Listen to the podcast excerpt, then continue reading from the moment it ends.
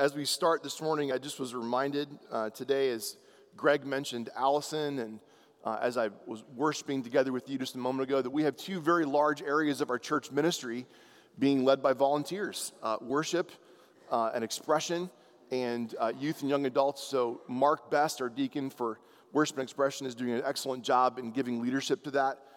Thank you for all that you do, Mark. And Allison's coming back at 3, bleary-eyed from being at camp for a week. Please keep praying day by day at 2:03. Please keep praying for those two positions. We are actively searching. Mike and I and others are actively searching day by day for those two people to lead those ministries. Please know that's the case. Please keep praying.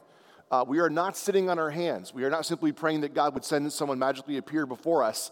We are doing our due diligence day by day. But please keep praying for us on that search, if you would, please. Please keep praying for us in that way. Thank you, Mike, indeed, for last week and for leading us to that first part of Acts chapter 8. There's remarkable things happening in Acts chapter 8. I got back from London on, I think, Wednesday afternoon. I'm trying to remember. Yes, Wednesday afternoon around 1 o'clock, we pulled into town. I've got a few pictures from my time. These are actually pictures from Oxford. Our tour guide, I think she was making this up, or she was exaggerating, but I believed her. I still believe her. So she said that C.S. Lewis would walk to teach at Oxford every day and would walk by these things. There's a faun up there on one side of the door, like you would see hear about, of course, in Chronicles of Narnia. The next picture has a picture on the door. That's a lot. I believe that was the case. So that was a lot of fun. This, of course, is in Oxford. London, the city of London, has 9 million people in it. That's almost 3 million more people than the whole state of Indiana. So it was a remarkable time, a remarkable place to be. It was remarkable for me to be in London with students during the month of June, sitting in the park watching the Hare Krishnas come by, watching drag queens come by. We live in uncertain times, friends. We live in uncertain and troubling times. And I would just encourage you, again, repeatedly, day after day, week after week, to fix your eyes on Jesus. Because when we live in those uncertain times, and everything around us is uncertain, everything around us is troubling, or we just don't know what to do.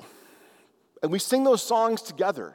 You know, this is the air I breathe, your very word spoken to us. You heard God's word read over you this morning, friends. So in these times in which we live, troubling times, uncertain times, may we find our truest, greatest, highest joys in proclaiming the excellencies of Christ. Today's sermon is called The Way of the Heart. Mike introduced you last week to Simon in the first few verses of Acts chapter 8. We are indeed in Acts chapter 8, starting in verse 14 this morning. We'll hear much more about Simon today. And I must tell you, it's not necessarily comforting. When you preach through the Bible, verse by verse, you don't get to skip the parts that make you uncomfortable. So here's one more of those this morning today. The first point in your outline is the Holy Spirit. The Holy Spirit. We've heard a lot about him in the first 8 chapters of the book of Acts. More about him today. Take a look at verses 14 and 15 with me this morning. Now, when the apostles at Jerusalem heard that Samaria had received the word of God, they sent to them Peter and John, who came down and prayed for them that they might receive the Holy Spirit. The work of the ministry goes on. Acts chapter 8 begins with Paul breathing out murderous threats against the church. And as Mike mentioned last week, applauding the death of a righteous man, Stephen. It's chilling to read those things again. Chilling to watch someone applaud what we would mourn. And the tables have been turned the last couple of days. Chilling to watch people mourn what we applaud.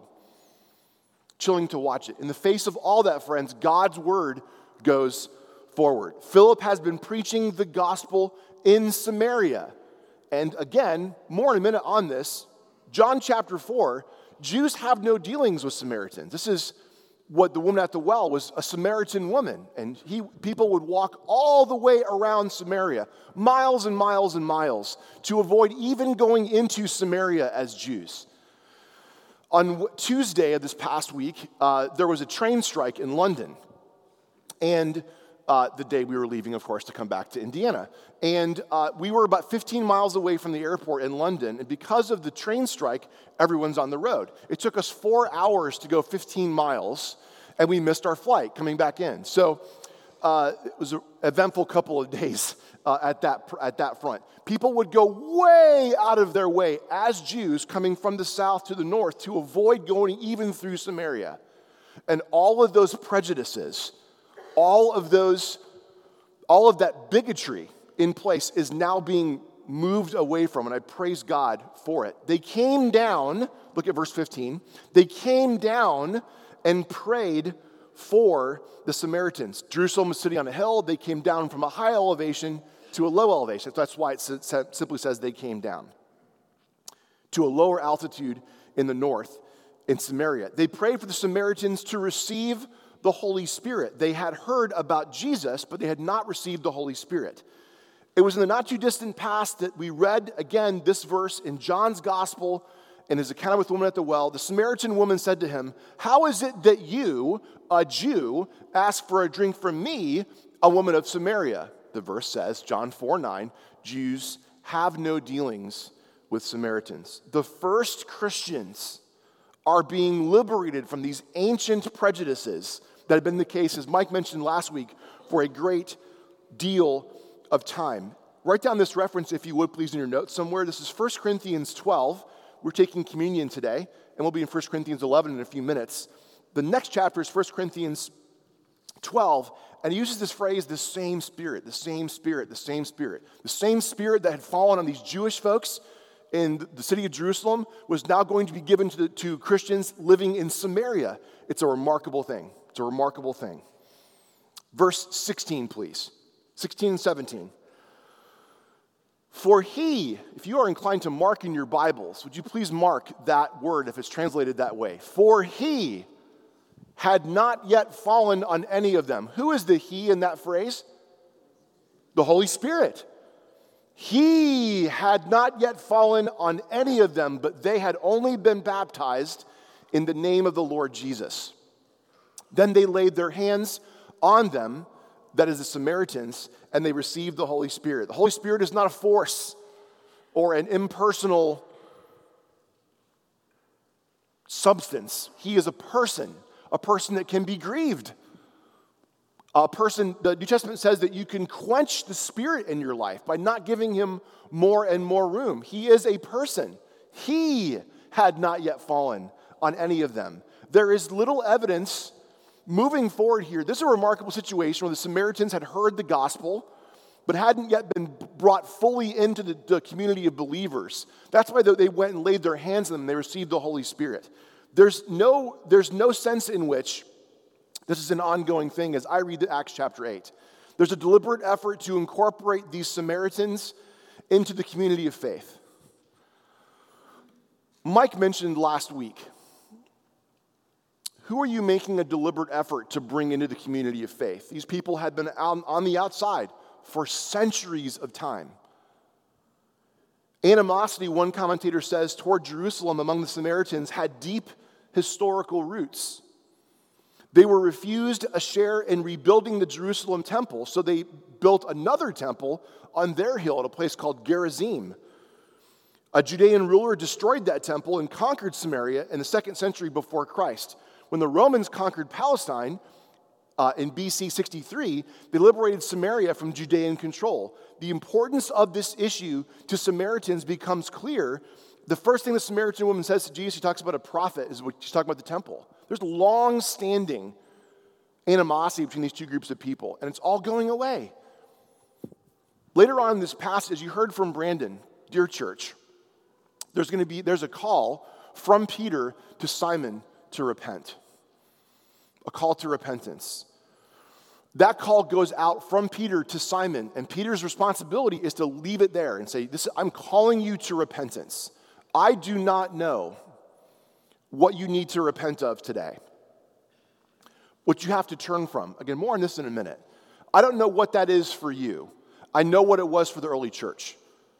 They had to repent from these ancient prejudices against people. They had reasons for them. Maybe you have reasons for your prejudices. You have reasons for your animosities. And the gospel of Jesus Christ is calling you to lay them all down. Lay them all down today and go in a different direction. I pray that you would. Who will you come down and pray for today? Write that question in your notes, would you please? Who will I come down and pray for today? It's very easy to be angry with people that you're not praying for. It's very hard to be angry with people that you are praying for. May I repeat that, please? It's very difficult to be angry with someone that you're praying for. When's the last time you prayed for our president? Maybe you were angry with him this week. I bet you were.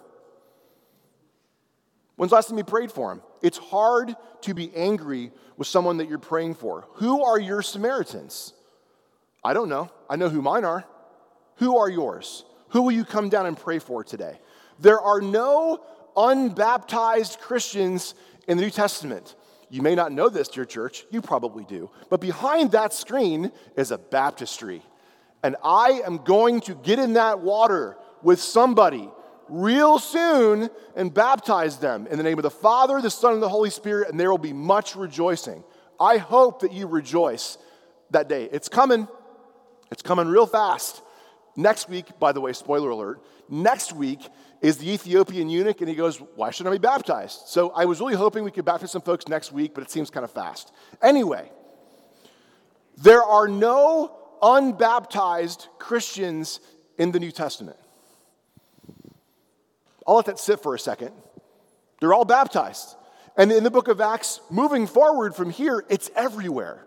So it would be very natural for us as a church to get in the water together and to physically show the congregation down in the water, Christ's death, out of the water, Christ's resurrection. That's what the book of Romans says baptism is. It's literally your faith becoming sight.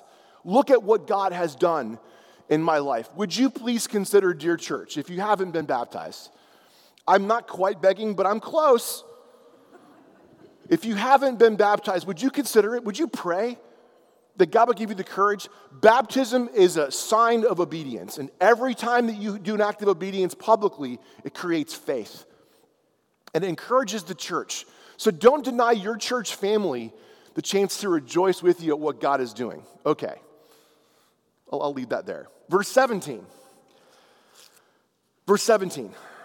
They laid their hands on them, and they received the Holy Spirit. There's a lot going on here, and I will not belabor this point because time is against me. But there's a unique situation. There's a unique reaction. These people had come down from Jerusalem. They laid their hands on them, and they received the Holy Spirit. I don't see a pattern in the New Testament of some kind of second working of the Spirit. God can do what God wants to do. And the Holy Spirit was obvious in their life. This is a remarkable quote from a book about Handel's Messiah from a guy named Joseph McCabe. Never again are we to look at the stars as we did when we were children and wonder how far it is to God. A being outside our world would be a spectator, looking on but taking no part in this life where we try to be brave despite all the bafflement. A God who created and withdrew could be mighty, but he couldn't be love. Who could love a God remotely when suffering is our lot, again, day by day? Our God is closer than our problems. They are out there to be faced. He is here beside us. Emmanuel, God with us. The Spirit has come to be our comforter, to be our constant reminder and guarantor of our salvation. He is your inheritance if you are in Jesus Christ this morning. Thanks be to God. Verse 18. Now, when Simon saw the Spirit was given through the laying on of the apostles' hands, this is where the red flags come in, he offered them money. I hope that you read that verse and hear like a record scratching. Like everything's going a certain way. Do you guys know what records are? Kids with needles. Do you guys know what those are? Okay. I'm sorry I didn't know my audience very well there. Kids, ask your parents. Simon, this is hard to say. Simon, in last week's passage, again with Pastor Mike, supposedly believed and was baptized. And here you see in verse 18 something that's at the very least very troubling. I want, by the way, there's a word called simony. And simony is a word used in the church of trying to buy favor in the church with money. Guess who it was named after? This gentleman here. That is his legacy. It's a sad legacy. Luke 6 says this, I will let this just sit, let God's word speak for itself. This is Luke 6, verses 43 through 45. For no good tree bears bad fruit, nor again does a bad tree bear good fruit. Each tree is known by its own fruit.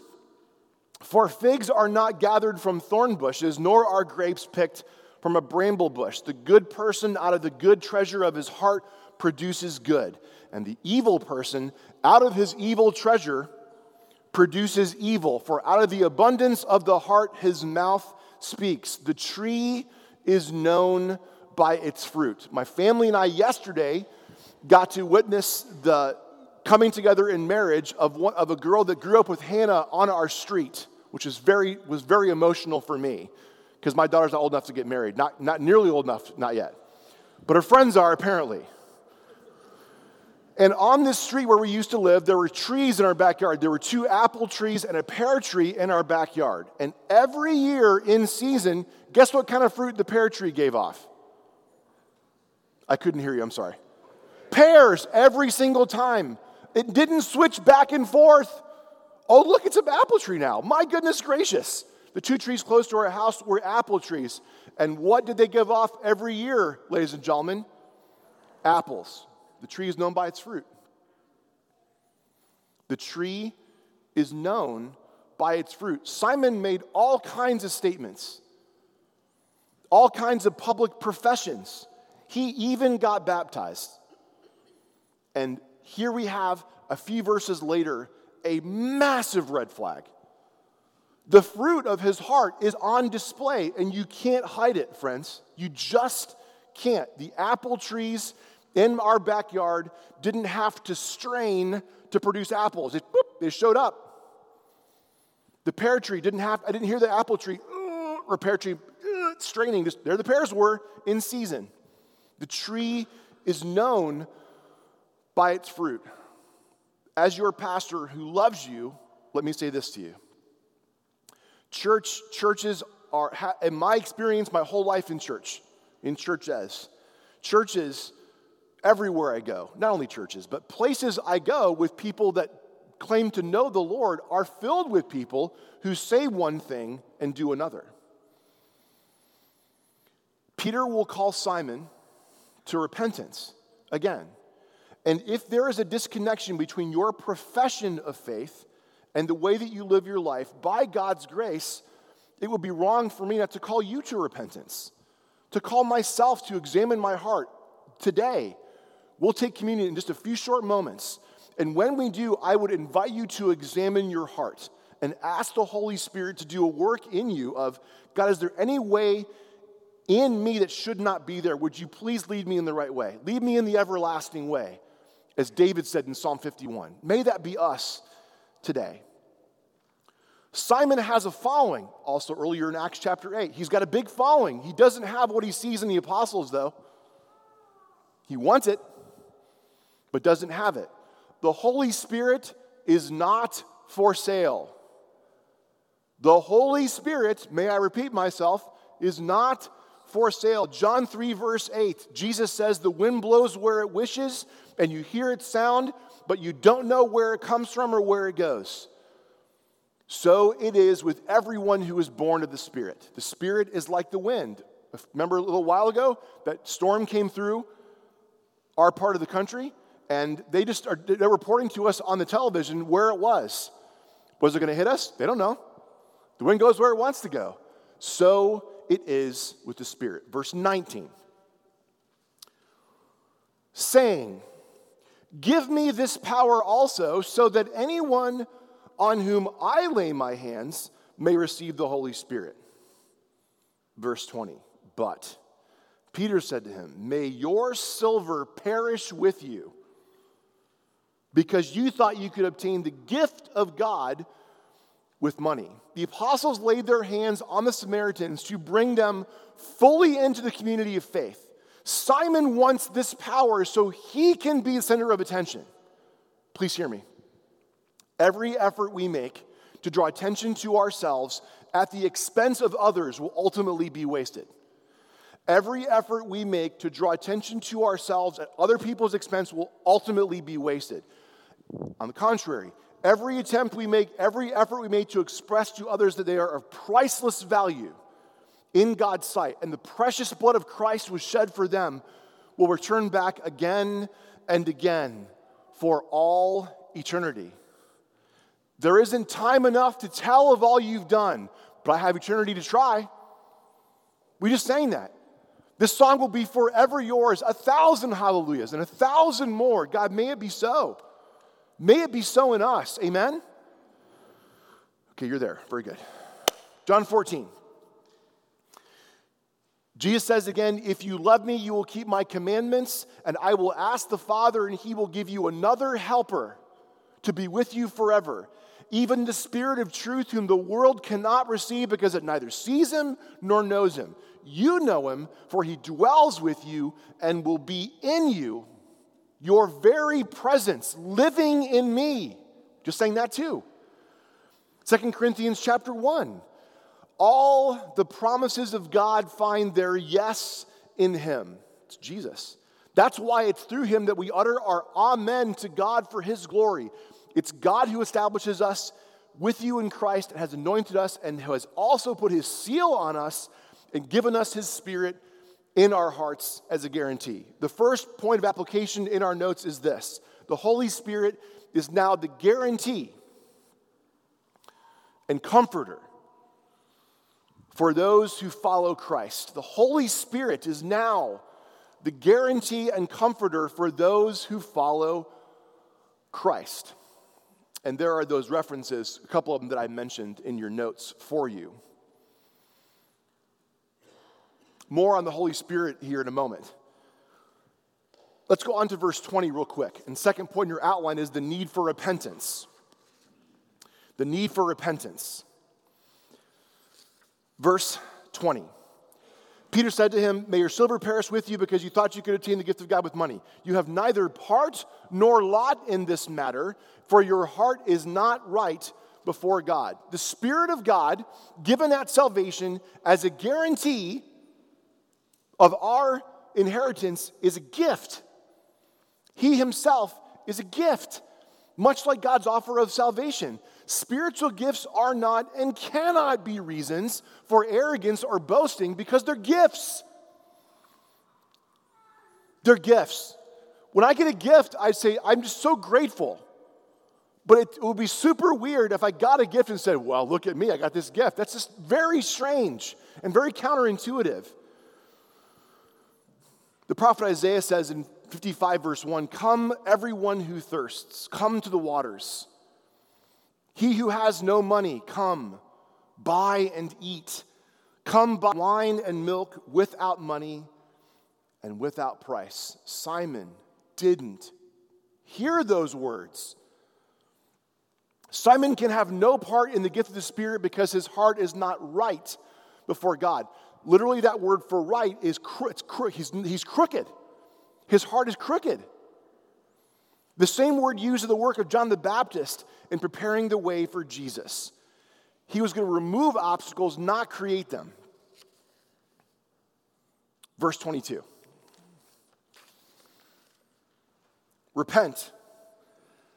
Peter says, therefore of this wickedness of yours, and pray to the Lord that, if possible, the intent of your heart may be forgiven you. For I see that you are in the gall of bitterness and in the bond of iniquity. Repent. To repent is to change one's mind for the better. Heartily to amend with abhorrence of one's past sins. Abhorrence is a fancy word for hatred. I'm done with that. It's not, I thought this way, and now I think this way. It's not a degree change. It's I was going this way, and now I'm going that way. That's what repentance means. It was Peter's again. He needed to call Simon to repentance. Simon's job is to repent. We leave the outcomes to God. That's very hard to do as parents. Leaving the outcomes to God. We like to manipulate things. If we have kids on teams, we manipulate, talk to coaches, maneuver, you know. God knows exactly what Simon is after. He knows the intention of Simon's heart. Verse 23, Simon's real agenda is plain to Peter, who depends on the Holy Spirit, and he's showing discernment. Simon's full of bitter jealousy and poison. That word, those words there, it's like his heart's full of poison. This is strong stuff. This is the true condition of his heart, despite all the external posturing he's doing. His heart is on display, and it's hard to see. It's painful. Thomas Akempis said, "It's better for a man to be obscure and to attend to his salvation than to neglect it and work miracles." It's pretty good. Hebrews 4, verses 12 and 13. The word of God is living and active, sharper than any two-edged sword, piercing to the division of soul and spirit, joints and marrow, discerning the thoughts and intentions of the heart. No creature is hidden from its sight, from his sight. The second point in your outline was the need for repentance. Here's the point of application. Even the intentions of our hearts are not hidden from his sight. The great beauty of repentance, dear church, is that it's just coming into line with reality. There's great power, however, in speaking out those words of repentance. God, lead me in the other way. I've been going this way. God, lead me in the other way. God already knows what you've done, what you've said, what you've thought.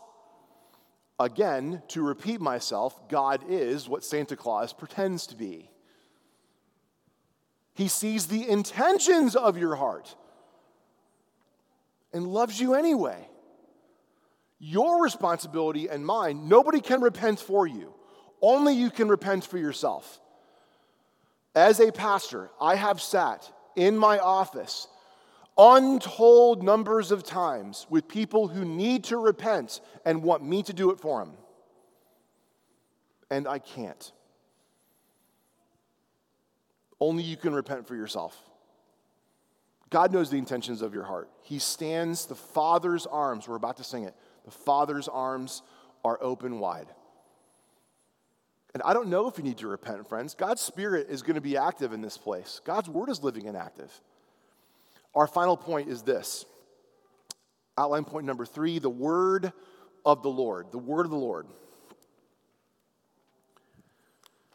We don't know much about what happens to Simon after. This is the last word on Simon, these next few verses. Simon answered, verse 24, "Pray for me to the Lord that nothing of what you have said may come upon me." Not exactly repentance. He doesn't want God's judgment. He doesn't want to go to hell. He doesn't deny what Peter says is true. No, you misunderstand, Peter. He doesn't deny it. He wants to avoid consequences. Simon is a charlatan. He thinks Peter is too. Well, we're all just shell games. We're all playing shell games here. Let's keep playing the game. Peter goes, no. We're me business here. He's gravely mistaken. We don't know what eventually became of Simon, but he's a good example of misplaced religion. Verse 25. When they had testified and spoken the word of the Lord, they returned to Jerusalem, preaching the gospel to many villages of the Samaritans along the way. In Luke chapter 9, would you go back to Luke 9? This is going to be our final word today before we pray together and take communion. What's repentance look like, Pastor Steve? Take a look. Luke 9, starting in verse 51.